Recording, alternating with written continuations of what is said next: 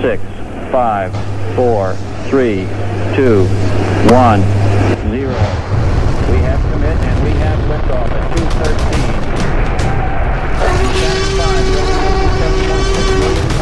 Thrust, and it has cleared the tower. Prepare yourself for a world of.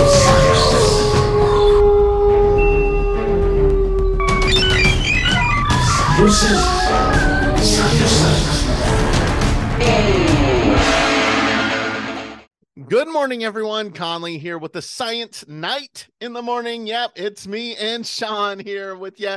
And uh, we are going to have a really fun show for you today, especially if you're a big 007 fan or if you like uh, anything that deals with uh, manipulation, deception. Maybe you like uh, Big Brother or uh, what, what are some of those other like deceptive shows out there, Sean? What do you what do you think? Yeah, I'm trying to think of uh, well, you know, the ultimate example, I guess, of the topic we're going to talk about would be uh, anybody our age would know it, the Transformers. Oh yeah, Transformers, right? yeah. Which conceal themselves very deviously as just ordinary cars or F-16s, and then transform themselves into diabolical robots. Ah, uh, yeah, the Decepticon. Yeah, Decepticon. Yeah. I, I, was I started as a Voltron. I was a He-Man kid, and then I went into Thundercats, and then I went into Voltron, and then I kind of dabbled a little bit in Transformers with the Decepticon. I thought yeah, that was cool. Yeah, that's so. that's about yeah. All, all that in GI Joe was my childhood. and of course, I wasn't I wasn't allowed to watch cartoons. My parents wow. were. uh yeah, they don't. I'm kind of. I, I, see why not now. Of course, right? it, it explains like, a lot, Sean. Yeah, and uh, they they made me watch nature shows instead, and you can that kind of makes sense. But yeah. I still, whenever I could, I still tried to sneak in uh cart, you know, those cartoons whenever possible. So I, nice. I loved GI Joe. I loved He Man, Transformers. Yeah, all all a lot of fun. But I relate to you because you know back then we didn't have like real TV or cable or anything. Uh, here, my yeah. dad had a monitor and a VCR, and he had he was a scientist, right? Yeah, so yeah, he we had all these nature programs and dinosaur programs with Jack Horner. Uh, yeah, yeah. Carl Sagan, Cosmos, and yeah, Cosmos. I mean, tons of re- back when Discovery was actually the Discovery Channel, or yeah, the Learning Channel was actually the Learning Channel before my 600 pound life and 90 Day Fiance and stuff like that. Like, they actually taught yeah. people things, you know? Yeah. Uh, Very good. Yeah. My, the first uh, documentary I ever watched, and one of the earliest things, one of my earliest memories was watching The Living Planet with, which is David Attenborough. Yeah. Which, which, you know, was like the planet Earth before the first planet Earth, you know? So, Yep, that's good stuff, and they don't make them like they used to. That's for sure. Uh, that's for sure. We're, we're, trying to hold the hold the flame here on Science Knights in the morning, giving you real information and not a bunch of bogus bull crud. trying to channel the spirit of David Attenborough in in a way here. Um, yeah, if you believe in spirit, Sean, but. but anyway, oh. uh, today's topic is uh, a, definitely a fun one because we're going to talk about mimicry in nature. Now, it takes uh, a lot for evolution to kind of roll its roll along its merry way, right? And um, when evolution kind of leads a species into another species, uh, it's very interesting. Now, we talked about that in uh, Convergent Evolution uh, a few yeah. episodes ago. Well, I thought this would be a really good follow up episode discussing um, animals or plants even that take like almost a doppelganger, right? Yeah. Of something else. Yeah. In order to survive. you, yeah, you set this up really well because I think at its at its heart, mimicry, biological mimicry, is very. It's like the ultimate convergent evolution, hmm. right? That's really what it is. Yeah. Uh, it, it, you're you're getting, you know, selection for a body type or a body shape or color that's so good that like specialists have a hard time telling the two species apart. They're that close. And and that's that's essentially what convergent evolution is. I mean that's and and with mimicry it's even more it's even more convergent than your average convergent evolution. Like the the similarity between a thorny devil in Australia and a horned lizard in Texas is pretty superficial.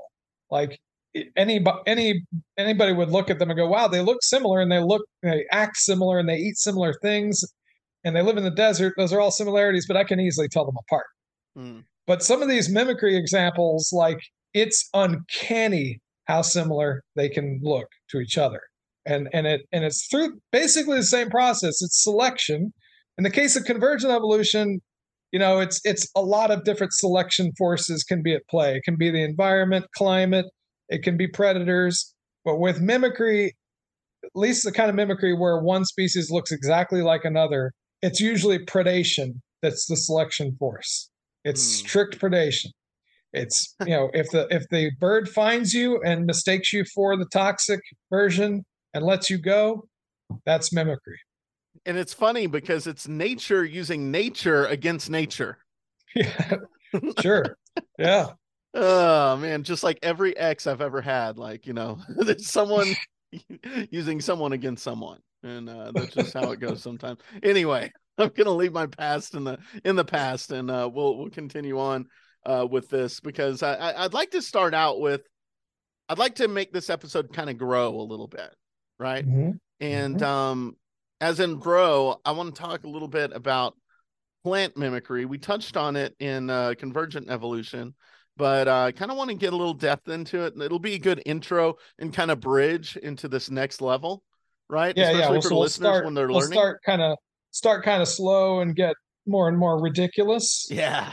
I like yeah, that. I'm That's totally down. Idea. I'm totally down. And uh, you know, uh the peyote, uh Lophophora, I believe is mm-hmm, a mm-hmm. scientific name for it. Mm-hmm. Um well, that looks just like a rock. And if you're going out, especially here in far out West Texas, and you're looking for it, um, it's always been said that you'll never find it until it finds you.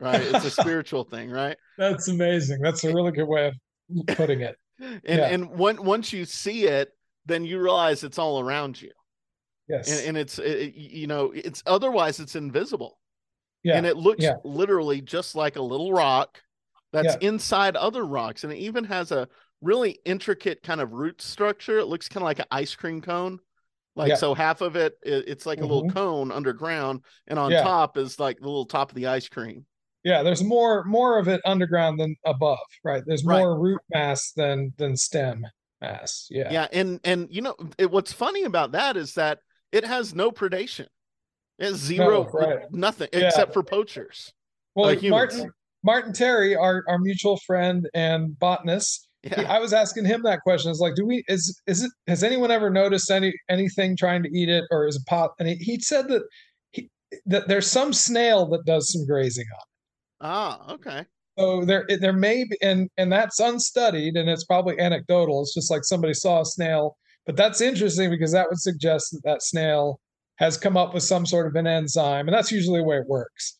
Like for for whatever defense that plants come up with, there there seems to always be some little insect that can create an enzyme that can counteract the toxin, in this case, yeah. mescaline and and then it can become specialized on that plant and feed only on that plant so yeah. it's kind of won the lottery it's it's it's like the only but like still though you're right i mean like in terms of numbers of species that feed on peyote it's abysmally low compared to some of these like even something like a prickly pear with all of its defenses right you'll find them damaged peccaries javelinas even deer uh, even things like bears a lot of times they'll feed on cacti even though it hurts like hell yeah. just to get the water.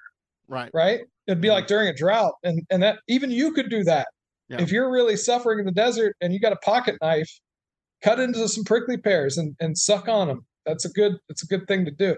Um, there's even some cacti you can cut open and really get some legit water from, but prickly pears aren't that good for that. Anyway, so yeah, herbivores defenses, but the peyote has that really interesting rock mimicry that it does. Yeah. It's a stone mimic. And, it, you know, this is a good example of a bunch of things, what, what you brought up.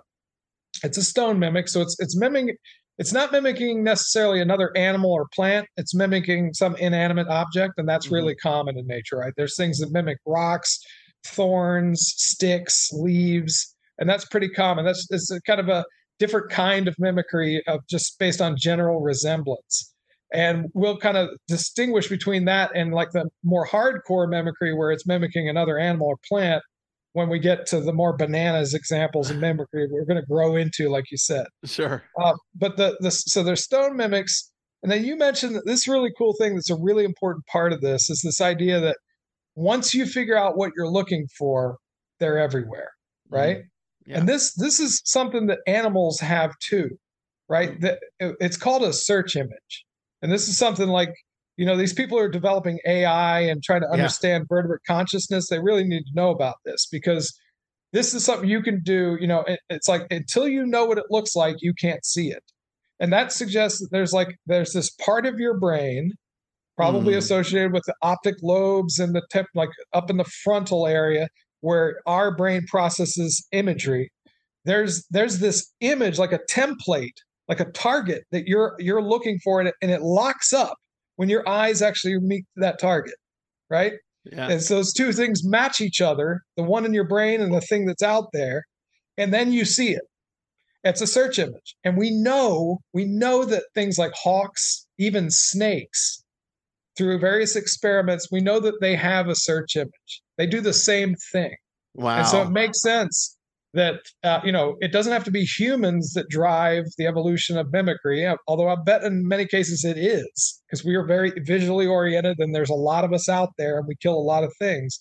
But things like birds of prey which have even better eyes than us they form those mental images in their head too and they try to link them up with their the prey in their environment. And if they don't find it they're invisible right. and so it's the same thing with birds of prey with hawks uh, that search image idea and so that's the idea. You know, if you can defeat the search image, if you can make yourself look so ordinary that nothing will match you up with the typical prey they're looking for, then you just get a free pass. Wow. Yeah. No, uh, that's that's brilliant too, because um, you know, with with these plants, it's like they seek uh you know, they uh seek a nursing plant. You know, they're they're usually yep. around other things to help even disguise them more. Right. You They'll know, be even and, less conspicuous under under a bush than yeah. Out well, it seems like a lot of these species that we're going to be talking about today require you know other things. You know, like a walking stick. If you take like yeah, a, yeah. Yeah. Uh, the the insect, a real yeah. long, kind of katydid looking uh insect, and yeah. it's out. It, it, needs all the rest of the brush, or else it's going to stick yeah. out like a sore thumb. We're, yeah, you always find walking sticks walking off like on a highway, and you're like, "What is it doing out there?" So like, it doesn't it know that it's you know exposed. Yeah, yeah, and that's there is there is a bit of a behavioral um, uh, co- component to this, right, for, with animals, because those things like walking sticks and caterpillars that like to look like twigs, like a caterpillar that looks like a twig doesn't look like a twig unless it sticks out straight. Mm. Right. And they'll nice. do that. They spend their time sticking out straight off of a little branch. And that's obviously like a little behavioral adaptation that went along with the structural adaptation. Mm. That it, it, it, so they they'll do the behavior and they'll do they've got the you know body shape that makes them look like a stick. So a lot of times behavioral traits will go hand in hand. Like the example of the horned lizard that looks like a rock, and they hunch whenever they think they've been spotted to yeah. make themselves look even more like a rock. Wow. That's the that's a little behavior that goes with it.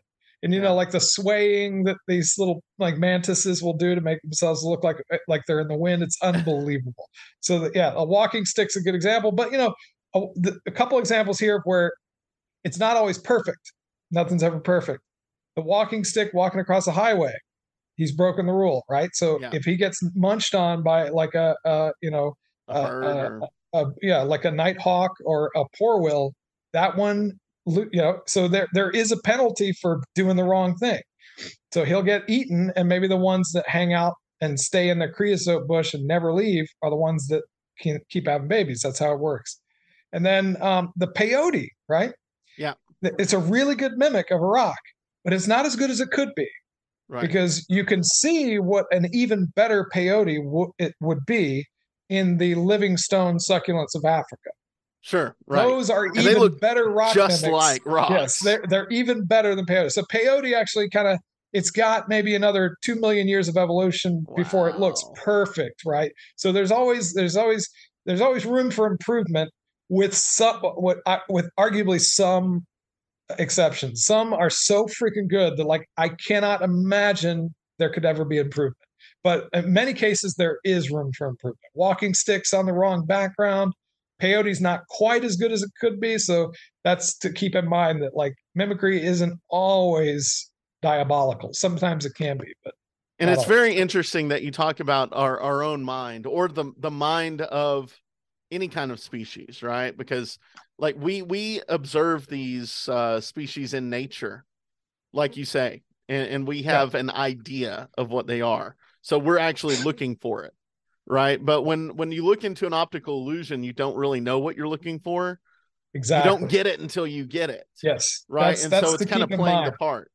That's to keep in mind when you're thinking about mimicry um, is that yeah like you have to assume that th- th- when you're thinking oh wow this this this would probably be good to fool a predator you have to pr- uh, assume that the predator has never flipped through a biology textbook right and read into mimicry you know Sure. it's just out there looking for food and so the chances that they're going to overlook some of these things is pretty darn good Yeah, the way I kind of describe it is like you, you remember those uh, optical illusions we used to uh, use in school, where it was Yeah. very like kind of snowy, and then you'd like pull it away, and you just kind of Yep. look at it in a certain way, and then boom, you could see a 3D image. yep Oh, yep.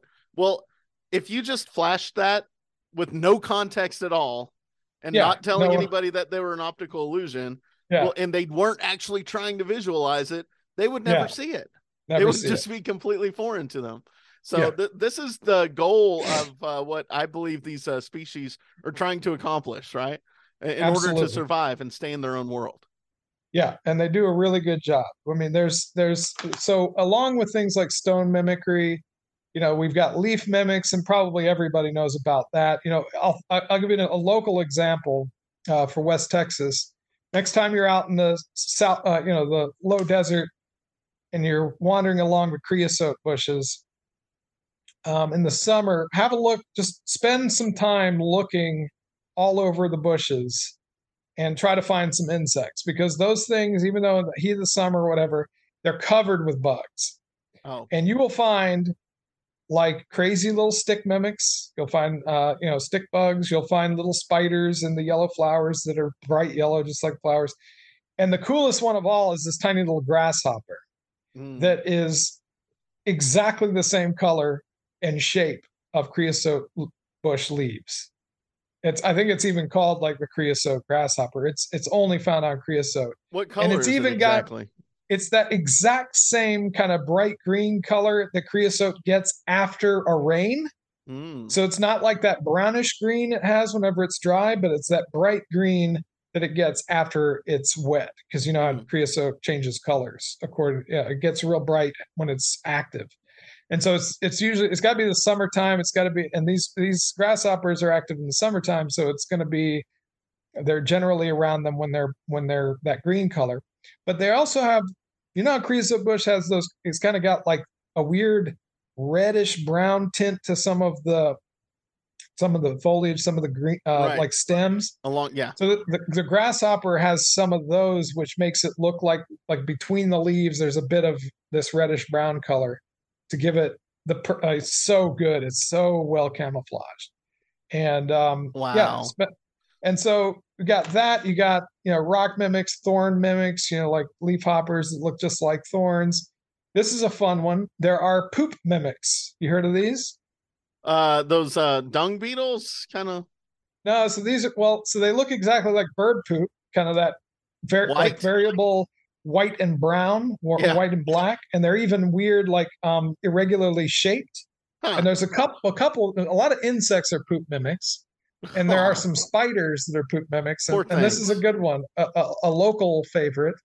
There's a type of frog in West Texas, Central Texas, the barking frog, which as an adult, it's a weird. I've sat belongs- on a few of those. I think. yeah, exactly. Yeah, this is a good one.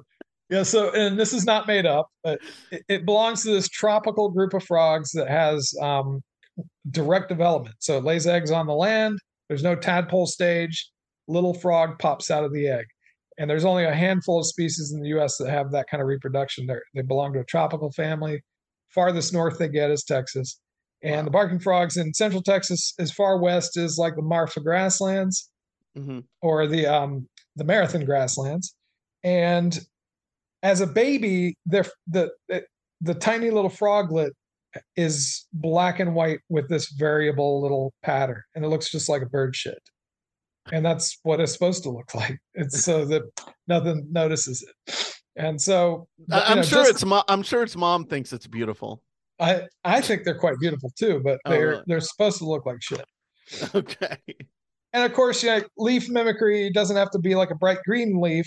There's lots of things that look like like the leaves on the forest floor, right? hmm The dead leaves, and so there's all kinds of, um, you know, like the poor will, the no- nocturnal bird. Good luck finding one of those when they're on the forest floor during the daytime hiding. They've got their eyes closed, and they've got this kind of brown, gray, white mottled pattern, and they are invisible on the forest floor during the day. You cannot see them. They look exactly like a bunch of leaves, like a pile of leaves. And especially with their eyes closed, you know, the eyes are often like a huge giveaway. They're very difficult to disguise. So they have like eyelids. Of course, yeah, it's a bird. So they got eyelids and Oh, they, they're sleeping. It's daytime, they're active at night. So they're actually sleeping and they're stock still sleeping on the forest floor and they're invisible. Wow. Um, and you know, snakes are really good at that kind of camouflage too. The copperhead with that, even like a, a copperhead in a fish tank looks like this colorful critter, right? It's like orange, pink, brown, like Hmm. Oh, yeah. wow. But on the forest floor, it's invisible. Coiled up on the forest floor, all those colors look like fall leaves, and you can't Right. see them. They're one of the best disguised snakes in the United States, even though they kind of seem like they're bright and colorful. They're not. They're they're really good dead leaf mimics, is what they are. Yeah, that's amazing. That is amazing. Yeah, yeah. when you think about it, you really don't know. And same with the panthers too, like out here, you know, the the mountain lions. Yeah. Um, because you can feel that you're being stalked by a mountain lion, and you can look at the, the horizon and look at the rocks, but you just can't see it. There's no way. I mean, they're they're just really camo, and it seems like they're all camouflaged like that. You know, yeah, they're just I mean, there's really a general there's a the general degree. Yeah, there's a general degree of camouflage among everything, but like eh, so what we're talking about here is something where they're actually supposed to look like something, not just Right. like a general camouflage. So that's Gotcha, gotcha. sli- gotcha. slight difference, but yeah, it's it's basically the same thing. It's and that's a good example of where like you can see how these things could develop over time because Mhm. you start with just general camouflage that'll blend you in anywhere Right. right? A, a tan coloration in the desert, like a mountain lion. Boom. That's good for all. You know, it's it's good, just kind of uh, general purpose camouflage. Right. But then you can see how if, if you if you wanted to, you could go on a trajectory towards a mountain lion. You know, trying to look exactly like a boulder, where it has some like two toned looks, and it's got a you know, and it, it starts developing a some sort of a uh, you know a behavior of hunching, right. you know, and and getting like and little curling up. little stripes that look like cracks or something like that. So that's what it would take for a mountain lion to look like a boulder, and that's what that's the direction that some of these like stone mimics have taken. Wow. Where instead of just like a, a horn lizard that's all one color, it's got this counter shading that looks like brick red, where it actually looks like it looks more like a rock looks, where it's got some shading. Right. Um, and so, and the and the pebble mim- mimics in Australia look just like the pebbles here. So that's a really good. I'm glad you brought up general camouflage because now you can kind of see how this works. Like over time, over long, you know, you can get this kind of more from general camouflage to resemblance of an inanimate object, and then maybe from there, you can go the even longer path towards resembling an entire other animal. And just to give you an example, in the last before we go to break, a lot of people might be having a hard time with this because they're like, you know, is predation really that important? Like how how much predation goes on out there? And we just said that like if you look like a rock, maybe the predator ignores you. Well, the predators are good too, and in order to feed themselves, they got to find food. Mhm. And to give you an idea of the kind of predation that's out there, we we did a study on loggerhead shrikes, which are really cool little. It's a small uh, perching bird that lives in West Texas. Oh, know, okay. uh, but they've got this raptorial beak, right? Hmm. So they're they're carnivorous, even though they're they're like a songbird, right? They, they're not that different from like a mockingbird, but they got this car, a carnivorous beak, and they've got they don't have talons, so they can't rip things apart with their talons. They don't have them. So what they do is they they stick things on barbed wire or other sharp objects and impale them, and then use the sharp object to rip the thing apart with their raptorial beak. Uh, So you'll find on the barbed wire highways in certain places, West Texas and other places, these impaled grasshoppers and spiders and and lizards and with you know half their heads eaten off. It's it's unbelievable. It's brutal. But that gives you an idea. You can go out there if you find a good place where these birds have been active. You can count the number of prey items per day whoa. that they go through, and it's like dozens, and it's and it's hundreds of different species. Vlad the including things like- Impaler for for birds. Yeah, including things like black widows, like those hideous solpugids, the you know the uh, the the sun scorpions or whatever. All Oh, these yes. dangerous looking arthropods, plus lizards, plus horned lizard, all this stuff, and they're just butchering those things by the hundreds. And that's just like one barbed wire fence along one lonesome highway in West Texas, and there are millions of those birds in the United Wow. States and they're out there all day. And that's just one species of predatory bird in West Texas. And that gives you an idea of the huge volume of predation that's going on and how that those are the kind of numbers that can lead to these kind of adaptations. Because if you have millions Right. and millions and millions and millions of these things getting murdered every day, it's the ones that survive. You're, yeah, you're That gonna want to look like a rock. That's or, how it or, or a post. You know, That's like how it works. It's millions Wow. of, of murders every day all over the world. Oh, God, just like one hour on CNN. But anyway, all right. So we're gonna go to a quick commercial break, and uh, we'll be back with more uh, nature mimicry in nature. We're gonna be talking about that. All right, we are back. Sean Graham here, all the way down in the in in the in the under area, down under. under- down Uh, under. yeah, down under uh, with me here on the Science Knights in the morning. And um, well, we're we've been talking about mimicry in nature, and uh, we started off real slow. You know, we started off with uh, some birds. We talked a little bit about the walking stick, and we also talked about uh, different plants that kind of mimicked rocks in order to survive, mainly from predation. And I know that there are a lot of predators out there that try to take on mimir- mimicry in order to uh, get prey, right? To uh, do the old switcheroo, switcherooski on them. Yeah, that's yeah, that's a special kind of mimicry that we call aggressive mimicry. and that oh that's boy. got a good name. That's a good Yeah. one. It's pretty self-explanatory. And there are some examples of that. There's some really good ones. Um, I get the best one that's kind of a local one is um, it's not that local to West Texas, but so blue jays are um, they use like a, a, a vocalization, a mimic. So they're using a. It's not. They're not disguising themselves to look like a predator right. they're disguising their voice to sound like a predator to do something cool. So Oh wow. anytime you're so if you're really good at birding, you can be walking around in the forest and you can hear something like a red-tailed hawk or red-shouldered hawk. And if you're good, you'll be like, wait, there's something off about that call. What is going on? And then you'll hear right after it, you'll hear and it's like, oh, that's Oh, a blue no. jay. It's Yeah. a blue jay mimicking a red-tailed hawk, and they're pretty good at it. It's not perfect because most birders can tell right away. They're like, "Oh, that's just a."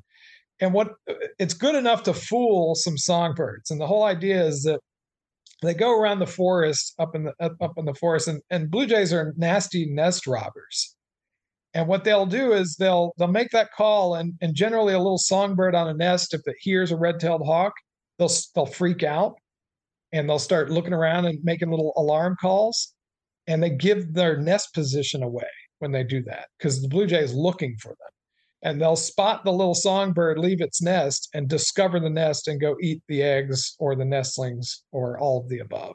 Wow. and so that's that's a good uh, example of aggressive mimicry. There are good examples of things like um what like spiders that look just like ants so that the ants will come up to them and think they're another ant and then the spider just owns the Just ant So that's devours it. yeah that's a that's a good example of like more of like what i think you were thinking of with aggressive mimicry Yeah, I was also thinking kind of the, ang- look like the, the, the anglerfish.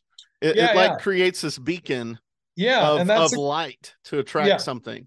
Yep, and that's that's a special brand of uh, aggressive mimicry um, where it's like one part of the body of the animal is supposed to lure something. So this is luring. Right. Uh-huh. So the a- anglerfish is just the classic example of this, where it'll have like this fleshy projection or even a glowy, glowy thing mm-hmm. that will bring in other fish and they'll just chomp them. This seems to happen in um, in many organisms that have this only seems to happen in these animals that are able to eat things much bigger than their own body mass, uh-huh. and that and because of that they go they only have very infrequent meals right? So they they only get a chance to eat like one thing every couple of months, and so they got to make it good. So they they're way better off just luring things to them. They could just sit there like a fisherman and wait. And so the other group of animals that does luring are snakes. Yeah. It's the same sort of thing. Snakes can eat things bigger than their own head, and they can go months between meals. And so there are snakes that lure with their tail, and we have these in the U.S. Uh, so the pit, the copperhead when they're when they're born, the copperhead and cottonmouth, mm-hmm. when they're born, are uh, you know pretty brightly colored but still camouflaged, more brightly colored than the adults, but camouflaged to look like leaves. But sure. the tail is like bright yellow. Yeah. And they'll sit there and wiggle that thing, and it makes it look just like a caterpillar or something. Oh wow! And so the the behavior goes with the mimicry, right? The tail mimics a caterpillar. The behavior of wiggling it if they see something coming, even some of our small rattlesnakes, like the Massasauga, mm-hmm. they're born with a tiny little tail that's bright yellow. And so they, they lure with the tail. There's some snakes that lure with their tongue. Like when you think about a snake, yeah. they don't have much to work with, right? They, they got a tail or a tongue. And so they'll stick their tongue out in, into the water and kind of flick it in a weird pattern and attract fish with it. So one of our water snakes is a real good lingual lure. Uh, it, it it lures with its tongue. And then some of the big frogs that have huge heads uh, that eat infrequent meals, they eat the huge head allows them to eat things like other frogs or even mice with their head. So infrequent meals and not very they don't eat very often. They'll they'll lure with their toes. and this is fun to watch. These are super camouflage frogs. Like they're they're on the rainforest. Uh, things like the horned frogs of South America uh, and they they look exactly like forest floor. They'll look like a bunch of leaves, or they'll look like bright green moss, and they're totally camouflaged. And then they've just got this little toe.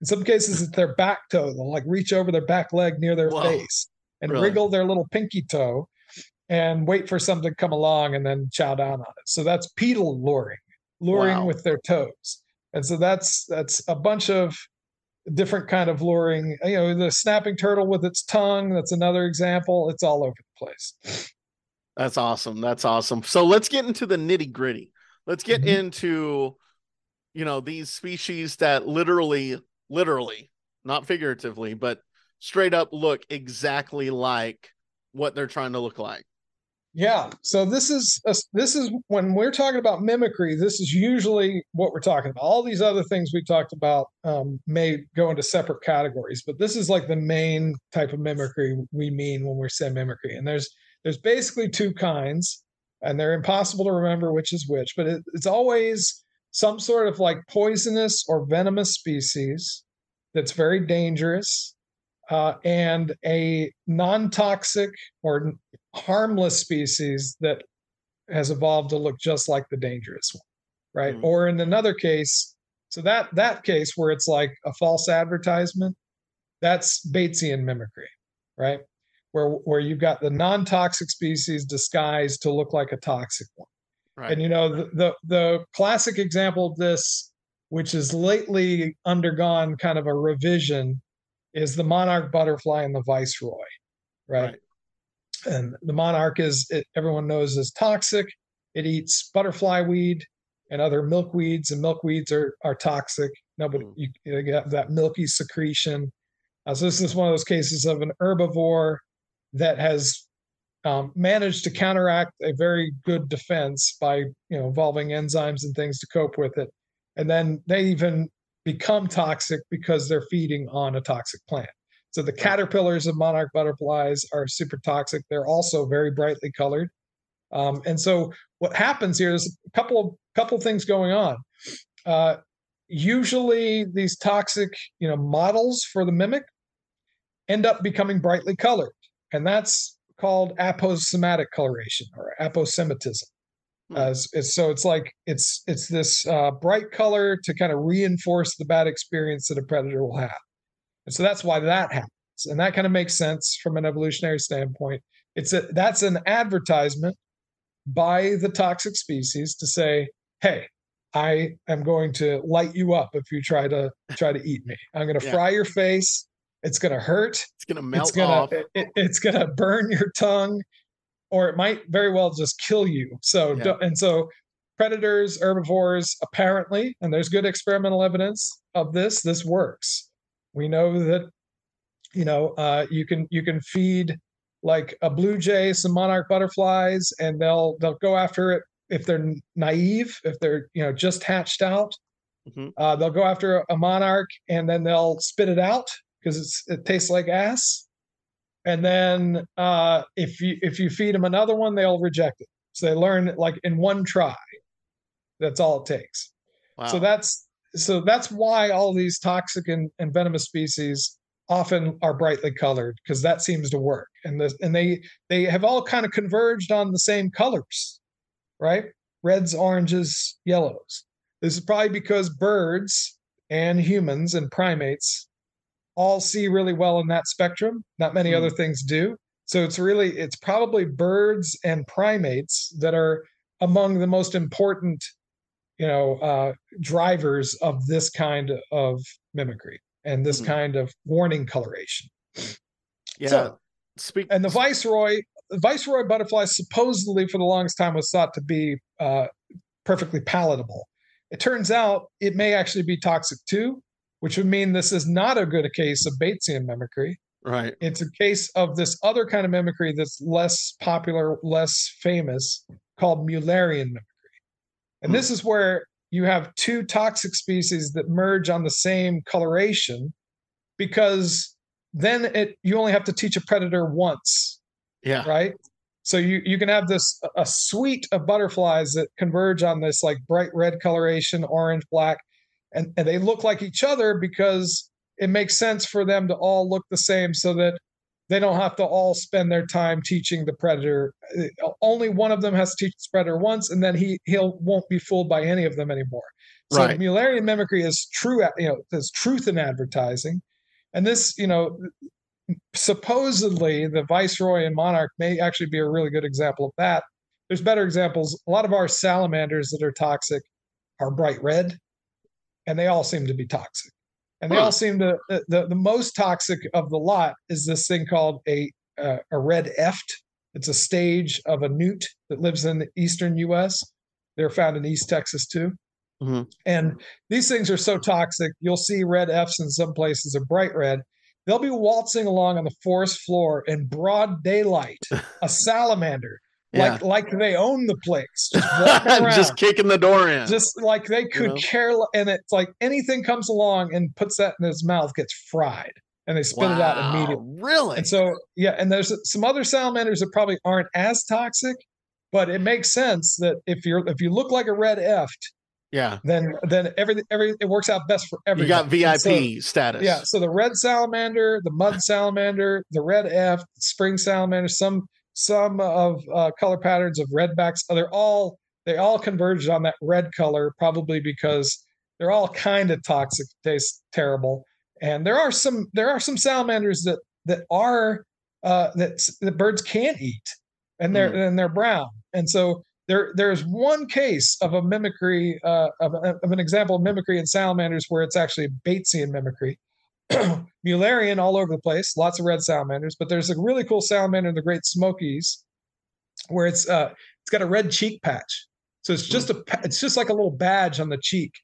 And there's a toxic version and there's a non-toxic version that belongs to a completely different group of fairly edible salamanders and it's got a red cheek patch too. So that's like a perfect example of Batesian mimicry. And that's one that we've got pretty good experimental evidence to support that it's, you know, one is toxic, one isn't, and it's mimicking the other. They did a, a series of experiments using blue jays as the dupe. And it's like, it, it's exactly what you'd predict. you feed a blue jay the toxic red cheek, spits it out, never touches another red cheek. Right. You feed a naive one the non-toxic red cheek, it'll eat it until it gets to a toxic one, and then it spits that one out and never eats another red cheek again. wow. So boom, the experimental evidence supports it like 100%. what is the timeline in evolutionary like terms? Uh, how long does it take for that to really kind of take place for it to develop? I mean, something as intricate as like a red cheek like that. Yeah. And they're really like if you look at a picture of these two, it's pretty and you can you can go out there in the Great Smoky Mountains like tomorrow. They're really common, both of them. Flip rocks on any of the trails and you'll find you'll find one or the other. And they're they're almost equally common. So uh the red cheek and then the imitator salamander is what they call the non-toxic one. And like I'll bet if you looked at them, you'd probably go, well, yeah, I can kind of see how that's a different species. For somebody like me, like being an expert on salamanders, I can tell like exactly which one belongs to which group because Wow. there there's certain Cool. features. But like for a novice, you'd still kind of go, yeah, it doesn't look exactly right, but that red cheek patch is really obvious on both of them. Wow. And to be honest, I have no idea how long something like that would take. You know, it would be generations. Yeah. you know, thousands. I guess it depends on predation, years. right? Yeah, yeah. In the environment. and it also you know this i always think about those that example the red cheek salamander the imitator one of the things we often forget when we think about these studies is like that that experiment that they did to confirm that wasn't perfect because often what is not really considered when we think about these systems is who the dupe is supposed to be mm. right? Like a blue jay, both those salamanders, they're not like the red eft. They don't hang out in broad daylight. They're hiding Right. under rocks. Yeah. So blue jay in would probably never see one of these salamanders. They don't flip over rocks looking for food. bears probably do. Hmm. And so bears, especially with their ability to see kind of up close, not very good from far, far distances. I could see bears being a really good dupe for that system. They could have been the driver, or maybe wild turkeys, maybe ruffed grouse because they're both feeding in the ground. Uh, so those it would be really cool if we kind of studied it from the predator's perspective a Yeah. little bit more than when we, we we just kind of assume. But it, it works with blue jays, so that that gives you some evidence. But I still think there's sometimes a piece missing. Yeah. Well, uh, I I don't know if you know this, but I, I had a pet salamander once. and uh and he didn't have a red cheek uh he had dimples uh we, we called him bernie because he looked just like the guy at weekend at bernie's the dead guy the and dead uh, guy. The dead guy at weekend at bernie's the movie Oh, yeah, remember yeah. that in the 90s Yeah, of course, of and course. uh and he has that little dimple you know that Yeah, little he yeah. smile he has that little smirk and uh the salamander bernie we fed him tomato i mean we fed him so much he was real fat and then Hmm. one day we lost him he was just gone oh no. and Oh, then no. like two weeks later we found him uh behind um behind our uh tv center like you know back when we had tv centers you know that. Oh yeah, a dust uh, bunny. yeah yeah he was back there and he was just as thin as a little pencil. So Yeah. we uh we fed him again and then my dad actually took him to a uh terrarium that they had at the uh, research center that he was at. So uh, he lived a good life but it Oh, was a fun i love salamanders. Uh anyway They're we have about like five minutes left in the segment. I know we're going to get into even more good examples of uh, natural mimicry. What else you got for us Yeah, so some of the other really obvious ones, you know, this the Batesian mimicry thing was discovered by a guy named Bates, and so they named it after him. Or and he he is the first to suggest it. And he studied he studied butterflies in the Amazon. Hmm. And and butterflies are really good. You know, there's this whole group of butterflies uh, that feeds on like passion flower fruits, passion flower vines, and and for like every single species of passion flower, there's a a heliconius butterfly, and they're all they're all mimics. Well, they're all colorful, bright colorful with warning coloration, and there's just you know a couple of uh, non-poisonous versions of butterflies that that are you know go along with them. So if you're in the Amazon and you're a bird, you have no idea what to do. And and they're all all the heliconius butterflies are Mullerian mimic mimics of each other right they Uh, all look the same as each other and then there's all these you know mimics that that aren't toxic that look like them. So it's a total mess. So that's kind of the classic example. But another one closer to home is the good old uh, coral snake, Huh. right? Yeah. Coral snakes uh, are, you know, belong to the uh, the cobra family. Uh, in the uh, in the Western Hemisphere, we basically have either pit vipers or coral snakes if they're venomous. And so coral snakes uh, are common in Central South America, and we have a handful that get up into the USA. Uh, you know, the Texas coral snake, which occurs in East Texas. So that's the closest one to West Texas. There's none in West Texas, and then there's one in Arizona. Um, and and there's been really good studies that have shown that like there's tons of mimics that are non-venomous that occur mostly throughout the range of where coral snakes are.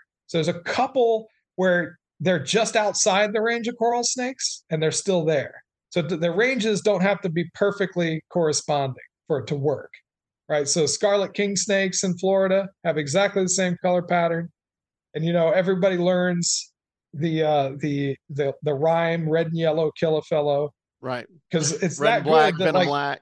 yeah yeah you have to you have to learn a childhood rhyme to remember and like this is great uh, i was watching there's a youtube video out there it might still be out there of some kids in texas and they're handling a coral snake Oh, and it, like to me it's like very obviously a coral snake because if you get good you, you don't even have to know the rhyme you can just kind of tell by the head shape Sure. but it's like that's a freaking coral snake and they've got it in their hand and they're playing with it and they're Yeah. going they're and they're saying the rhyme Oh, and they're saying and they're saying the rhyme correctly. They're saying red and yellow kill a fellow, red and be- red and black venom black, or friend of Jack. yeah. And and the only thing they're doing wrong is not looking at the colors on the snake. they're, they're not actually looking to see which colors touch because if Oh they would, gosh. if they had, they would see that they're in danger, a lot of danger. Sometimes But those this- yellow stripes have a little, a tiny little black border, so you're really not sure. Yeah. Yeah, and every now and then, you know, this is for connoisseurs, but every now and then, um, you can get weird, uh, like, you know, aberrant colored, you know, versions of the coral snake where it's like melanistic, Mm. where it's like completely black, Oh wow, and then it, you know, then you're really that's like, a water what's that?" moccasin or something. right? It's like it would look like, you know, I'm sure somebody would just call it a black snake. Yeah. and you know, fortunately, most people think that every freaking snake there is is deadly venomous, so they they just leave them all alone or try to kill them all. Yeah. but you know a totally black coral snake would would certainly uh you know fool you and of course that rhyme doesn't work where there's more coral snakes so if you go into central america south america forget that rhyme because there are coral snakes where it's like just red and black bands there are coral snakes where red and yellow where red and black touch um and then there's yellow bands as well and so it's it you know the color that that that works for American, like U.S. species of coral snakes only, and don't take that rhyme traveling with you because you could get in some big trouble.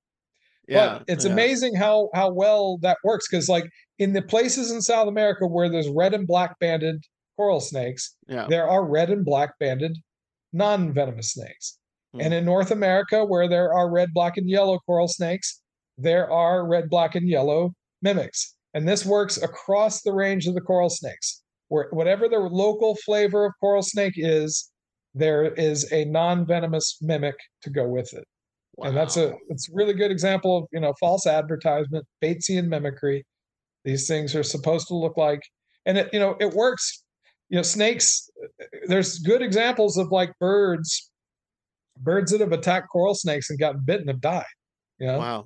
uh, they it, it definitely works. And of course, in order for the system to work, it's better if the bird doesn't die, but actually teaches its babies to Right. avoid Hey, the snake don't don't. right? Yeah. but still like killing killing the potential predator still is pretty good but it would be better if you just really messed it up so that it didn't come after you the second time because that's that's how the mimicry part works Right. in order for the mimicry part works there has to be either learning or some sort of experiment or, or, or experience or it has to even be better where like there's like something like almost like culture going on where the bird or mammal is teaching its babies and that's even Yeah. better because then you've not only taught one thing a lesson you've taught a whole family a lesson Right.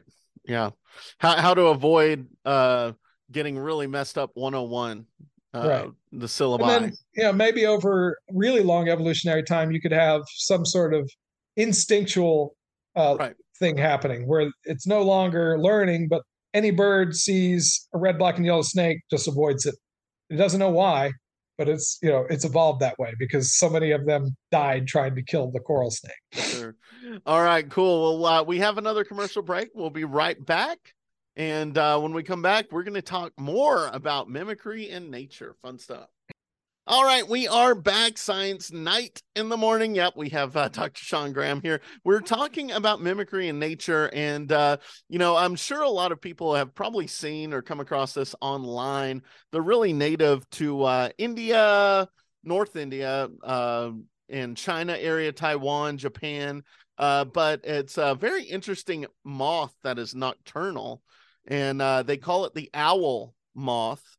And um, this thing, when turned upside down, so uh, on its, uh, this moth has a set of four wings, right, two on each side, and on the bottom wing part of the wings has these two bright uh circles, and the circle look is on the outside of the circle the ring of it is bright yellow. And on the inside literally looks like an iris with a shining bead of light on it in some cases so it looks exactly like an eye of an owl and uh, this uh, moth is really cool looking when it hangs upside down uh, on like a piece of foliage that kind of resembles what a moth would look like uh, this owl moth. Uh, it looks exactly almost identical to a uh, a moth, and it's really really cool. Um, and, and it's a, a form of defense, right? We're that's what we've been talking about. Yeah, that's a really interesting one, and that's that's pretty widespread. It's it's not um, just in one kind of moth somewhere. Now there may be one, the one you're describing, maybe one that's uncannily looking like a moth. I I, I just looked at one on Google, and I, I I have to confess I'm not sure if it's a Photoshop job. It's it's it, so it's either really remarkable, or it's Photoshop. But there the, the idea that moths have these eyes on their wings that's common. And it's not just in like some random place. Even in Right. north america we have them. The io moth and so there's a couple things going on. A lot of moths will have these bright colors under their wings. And this is supposed to this is called flash coloration. There's a bunch of critters that have this and this is a- kind of in a separate category but you know they'll be super cryptic sitting there on a bark of a tree or something uh, totally disguised. The idea is that if if a bird comes in and tries to get you and you've been you've been had you've been outed then you flash these underwings. That- it's got like you said it's got four pairs of wings. Mhm. so the underwings have will have bright colors and this will startle your potential predator. So even frogs have this. They'll have bright colors on their thighs. Mm, and the same thing like a totally cryptic looking frog bright colors on the thighs. So when it jumps away right you're seeing its butt its thighs and this brightly colored so it, it just freaks out the bird.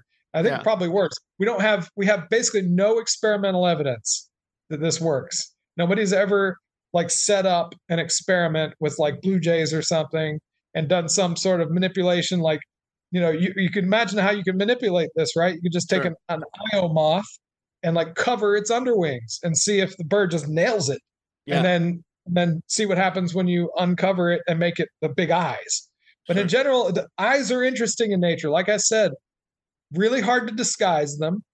No matter how well you disguise them they're still there if Yeah. they're open right? And so you, like it's the hardest thing. You can disguise everything else but the eyes are there right? But you can use them to your advantage like you said. Things don't like to be looked at right they don't like the staring eyes and so if you've got a pair of eyes say on the back of your head or on your ass yeah. right? Because you're always getting attacked from behind. Every predator knows that that's the best way to go. Yeah. You're, it's where you're least defensive. You're not going to get bitten if you get them on the butt. So there's like frogs that will puff themselves up and lift their ass up in the face of a predator and have a pair of eyes there, Wow. ass eye, There you go. and that's and it probably freaks out. Same thing here with the moths. They got the eyes, um, and really cool. You brought up owls. There are owls with eyes on the back of their head.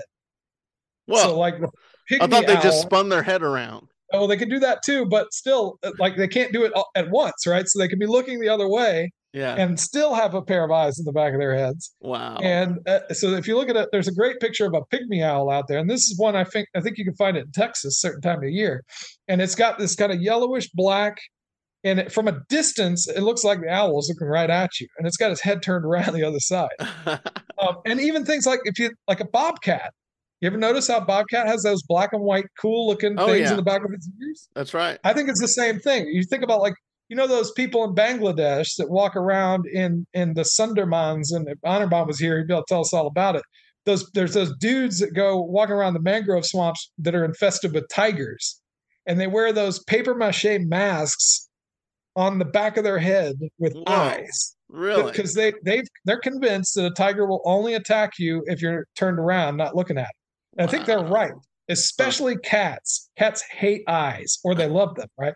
Yeah. Cats like make eyes at you when they love you, Oh but yeah. it, like they hate being stared at if they don't like you. So Mhm. a lot of cats have these eyes in the back of their head, and I think that's part of the thing. Like they'll they'll get attacked by a rival cat unless the cat thinks they're already been, they've been seen, and then they won't do it. And so I think that's th- th- this is an example of something we call auto mimicry. Is this where you mimic yourself or part of yourself?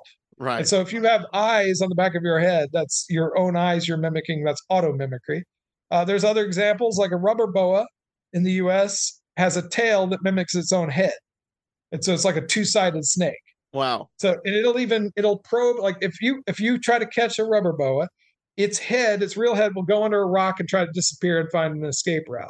Its tail, meanwhile, will sit there and you know, like rub itself into your arm, and it's got like it's it's been attacked before, so it's like scarred back there, Oh and wow. it's got all these uh, wounds and stuff, so it's like really hard, and it's and it's totally it doesn't need the tail. If it loses the tail, it could care less, right? It doesn't regrow it right. but it doesn't need it. So you can attack that tail all you want. So and the tail is sitting there pretending to be a head.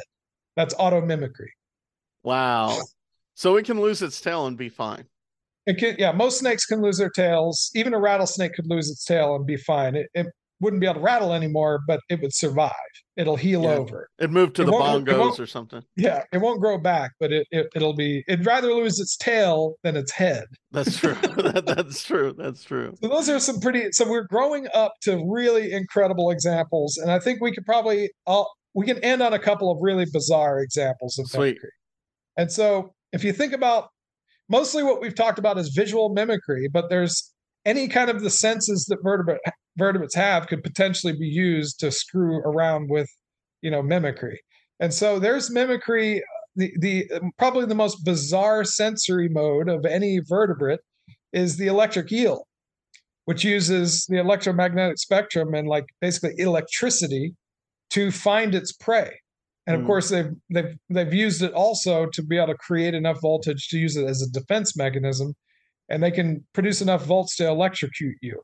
But they Wow. mostly use it to find their prey because their prey are using electric pulses for communication. And electric eels are out there listening in on the other electric fishes and using little chirps that are the same frequency as the others to fool them into thinking Come on over. It's fine. The over, I'm water's your fine. Mate. I'm your mate. I want to. Yeah. I want to have sex with you. Come Let's and do then, it. and then it Yeah. nails them. So the electric eel uses electric mimicry to lure in prey. That's pretty Wow. crazy. Okay, here's another one. So there's these uh, little fish in the coral reefs that are cleaner fishes.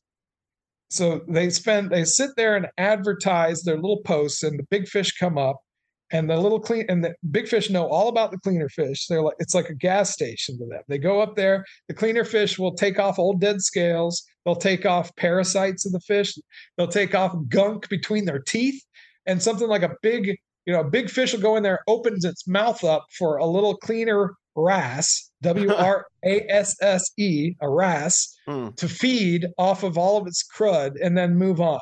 So the cleaner wrasse sits there and waits, and it's got a sp- particular coloration. It's got like striped, yellow, blue, real pretty little fish. Now there's another fish called a saber-tooth blenny. That's a clue. Sounds very It look- English. It looks well. The saber tooth part sounds Yeah. vicious, and it is. Yeah. It's got these huge fangs, and they sit there and they look exactly like a cleaner wrasse. They've got the same color pattern. They mimic them. And a cleaner, a, a fish that wants a cleaning will go up and it'll even mimic the behavior, the little, like, you know, uh, enthusiastic behavior and set up its station, wait there for a big fish. And then when the big fish comes, it lunges out, grabs a hunk out of it, and then oh takes my off. gosh. It's a parasite, basically, and it mimics a cleaner fish to get close to its prey and they don't it's a huge like grouper that it's feeding off of it's not it can't eat the grouper it's just taking a big chunk and then swimming away so that's the mimicry between cleaner wrasses and saber-toothed blennies and that's Wow. a, that's a pretty good one That's And then really even- cool. even the fireflies that you love there's a there's a diabolical example and this one's kind of more of a visual thing so with all those uh, you know bioluminescent organisms there's there's opportunity for mimicry there because really what's going on with the fireflies there's you know a bunch of species and they they have those little pulses and they're they're done at a certain frequency to to uh to advertise for mating. That's what it's for. It's just like birds calling or frogs calling. They're glowing to advertise for mating. And so the males will be sitting there pulsing away. There's another species where the the the I think it's the female of another species mimics the pulse rate of a different species from of, of a, so that the males will come in looking for opportunities and then she eats them. Succubus. That's So a succubus right That's there. another another example of aggressive mimicry. My goodness. with fireflies. And so yeah, there's there's just so many different kinds. And you know, we are only scratching the surface because we, we did a whole show and almost every example had to do with something visual, Yeah. right? We had one, like one example where it was auditory with the Blue Jays calling. And I think Then we have the that my- electric pulses. Oh, electric pulses, yeah. But there's a huge world that we don't really have a good handle on, and that's with smell. Olfactory mimicry has to be everywhere in nature because you know mammals mostly use olfaction. That's the that's the sense they're best at. Uh, lots of snakes and lizards, they their whole world is through olfaction. Uh, uh, uh, salamanders, their whole world is through olfaction and lots of fish you know.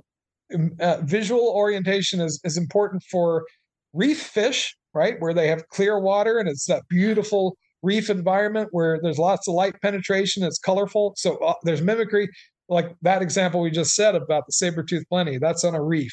But Yeah. think about all the places where the fish are like it's totally dark they're in a cave it's in a river with sediment where you can't see anything so uh, probably a majority of the mimicry in nature is probably from the perspective of the nose. And it's where we have the least capacity to understand it because our nose totally sucks. Yeah. We- How we do fish smell? They same same way we do? They've got a nose. they just exactly they just the same breathe, system. breathe in the Yeah, so they've got nostrils, and it's like a instead of where the where it's like a the nostrils are associated with breathing and smelling like ours. yeah. Their nostrils just do the smelling because Oh, their got you. gills are getting aerated by a completely separate structure, right? The gills, Yeah. uh, the operculum, oh, the part that you see bobbing up and down when a fish is breathing underwater. But they they're smelling through those little nostrils on their face, and it's just like a little one-way valve. It goes straight through, but there's a a little nasal epithelium there, just like the one in the roof of your nose. It works exactly the same way. And we inherited our nasal epithelium, epithelium from fish, so it works exactly the same way. Wow. Of course, they they can they they use all ver- uh, other kinds of things to taste the chemistry in the environment. So catfish have those barbels, uh, and Well, I you know, would think that the fish smell have- would be more like a taste. Yeah, well, it, it is exactly like smell, but there are some fish that do things more like taste, and so whiskers and uh, the lips of suckers are more like it's more like tasting. Hmm. But they still they have they they s- smell the water just like like you would if you Wow. if you could. Yeah, it's exactly the same way. It's a it's a nostril. Next time I'm Yeah. underwater, I'm going to try to smell something. Yeah, you can even I, turtles can do that too, which is amazing. If you watch it next time you look at your little red-eared slider at, at, a, Yeah. at the pet shop, watch them underwater. They'll sit there and their their little chin will go up and down while they're underwater. Right. They're Yeah, not seen that. breathing. If they if they if they breathe the water, they would drown. Yeah. But they can they can you know inhale little bits of water into their oral cavity through their nostril and then push it right back out. oh. And so they can sit there pump water through their mouth through their nostril, you know, tasting and smelling the water without breathing it. Huh. And that's what they're doing. That's awesome, man. Yeah. Well, cool. Well, great episode, man. I appreciate Yeah, it. Any, mimicry- anything you want to wrap up nature. with? No, just uh, that we need we need uh, digital noses so that we can start studying the olfactory mimicry that's all around us. So Well, next you time tech, you uh, you tech download, whizzes need to get on that. well, next time you download an app, uh, just try to sniff it out and see see what's up with it. Taste it. You know, lick your phone every once in a while. See, see go go cutting edge. That's the first step. That, that's what we're about here, man. All right. Well, another great episode of Science Knights in the Morning. We'll see you next week. Thanks for listening to this episode of Science Knights in the Morning. Be sure and follow us on Patreon for exclusive gear and uncut episodes. Check out the latest science articles on our Facebook page and subscribe to us on YouTube and your favorite podcast listening app. You can also listen every Saturday at 10 a.m. Central Standard Time at bigbenradio.com. And if you got a question, we'll join the discussion. Hit the hotline at 432 217 1983 and record your message. We couldn't do this without you, and thank you so much for listening each and every week. That's Science Knights in the Morning with a K, and we'll see you next time.